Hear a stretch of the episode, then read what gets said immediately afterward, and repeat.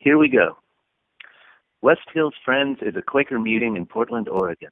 You can find more information about our community at westhillsfriends.org. As a Quaker community, we encourage everyone to share from their hearts, especially as it pertains to God's leading in their lives. These words are shared into a community that values the opportunity to respond to dialogue about what is said.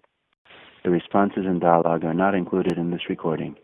The views expressed in this content are solely those of the original contributor and do not necessarily speak for the entire West Hills Friends community.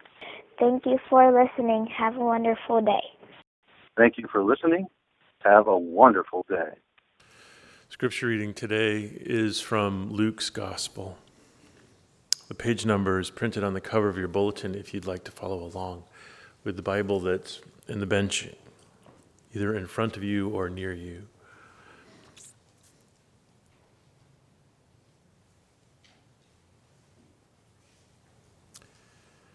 Once, on being asked by the Pharisees when the kingdom of God would come, Jesus replied, "The coming of the kingdom of God is not something that can be observed. Nor will people say, 'Here it is,' or 'There it is,' because the kingdom of God is in your midst." Then Jesus said to his disciples, "The time is coming when you will long to see one of the days of the Son of Man, but you will not see it. People will tell you, 'There he is,' or 'Here he is.' Do not go running after them. For the Son of Man in his day will be like the lightning, which flashes and lights up the sky from one end to the other."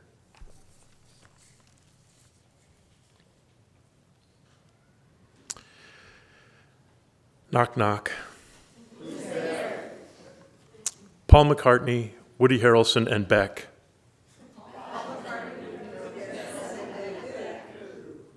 And that's exactly what happened. After the Grammy Awards, these superstars made their way to a VIP party, but they were turned away at the door. Twice, Sir Paul McCartney was heard to say, "Geez, how VIP does one have to be?"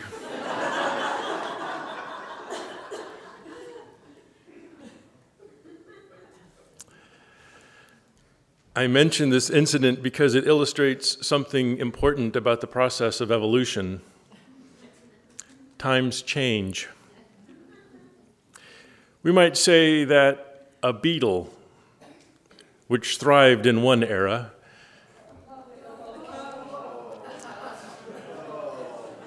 may lose its prominence in the next. That doesn't mean the beetle is any less awesome. It just means the world around it has changed. Evolution is not a straight line. It's not a genetic arms race. I mean, creatures have not been getting stronger, smarter, and faster since the dawn of time. Evolution doesn't work that way. Instead, evolution is always contextual. Creatures thrive when they are well suited to their environments, and environments are always changing. Velociraptors and saber-toothed tigers were very well suited to their environments, but the world changed around them. In the new context, these once dominant creatures went extinct. Evolution doesn't reward creatures for being awesome in some abstract way. It rewards creatures for being well-suited to their current environments.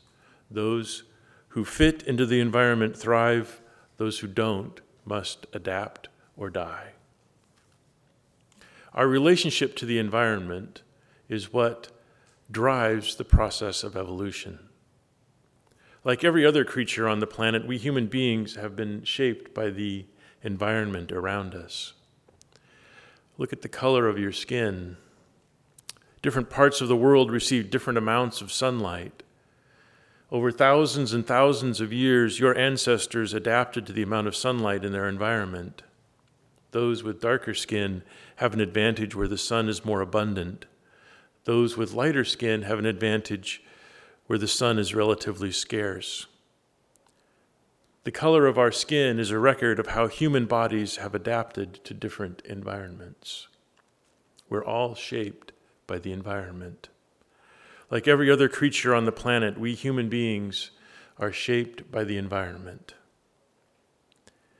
But we also shape our environment.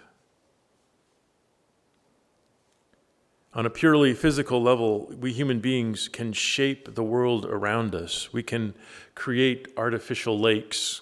We can level mountains to the ground. We can change the amount of carbon in our atmosphere. No other creature has this kind of power. As human beings, we actually shape the environment that shapes us. We removed smallpox from our environment.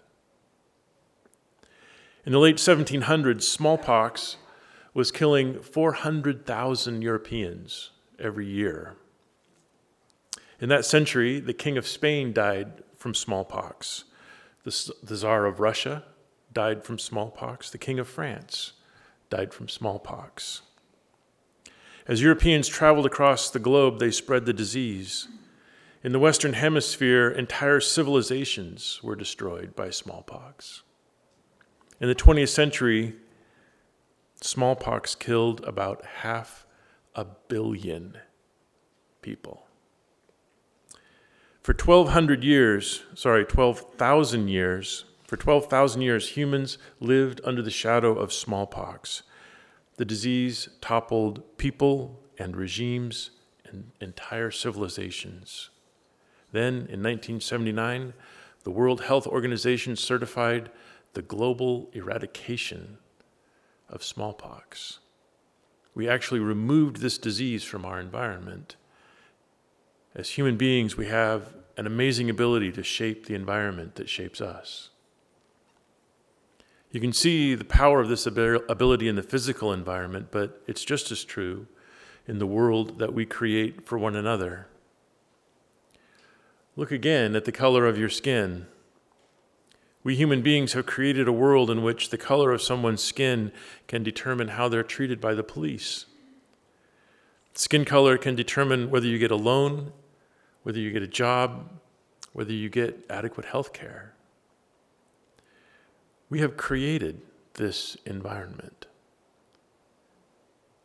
Evolution doesn't reward creatures for being awesome in some abstract way. It rewards creatures for being well suited to their environment. And we human beings have created a particular environment.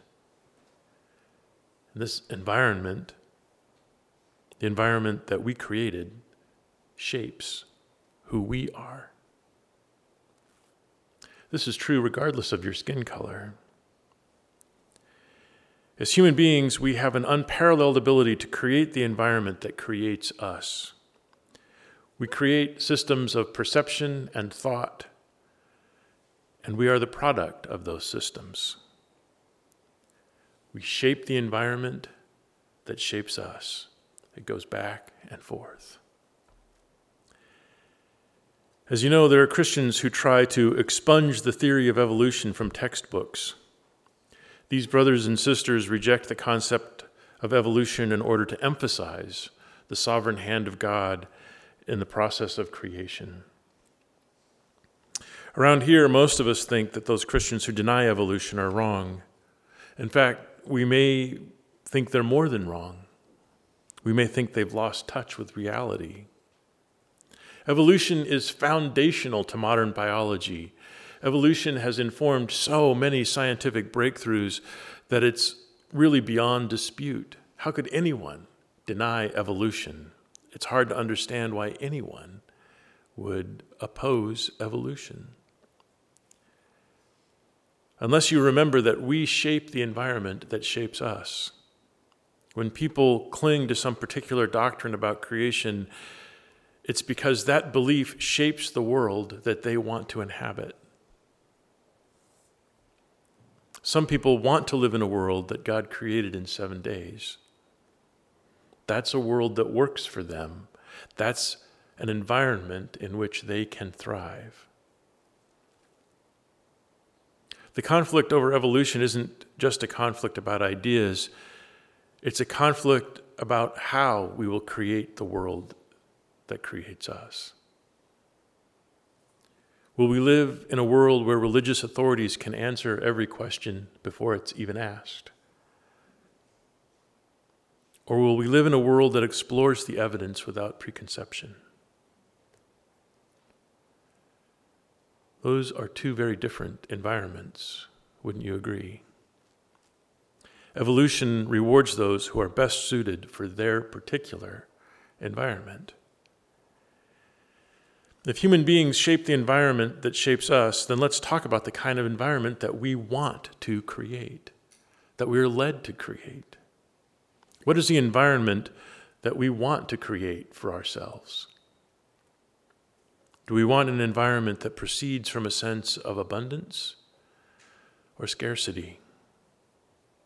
Do we want to be shaped by a sense of trust or a sense of fear? Creating an environment takes work.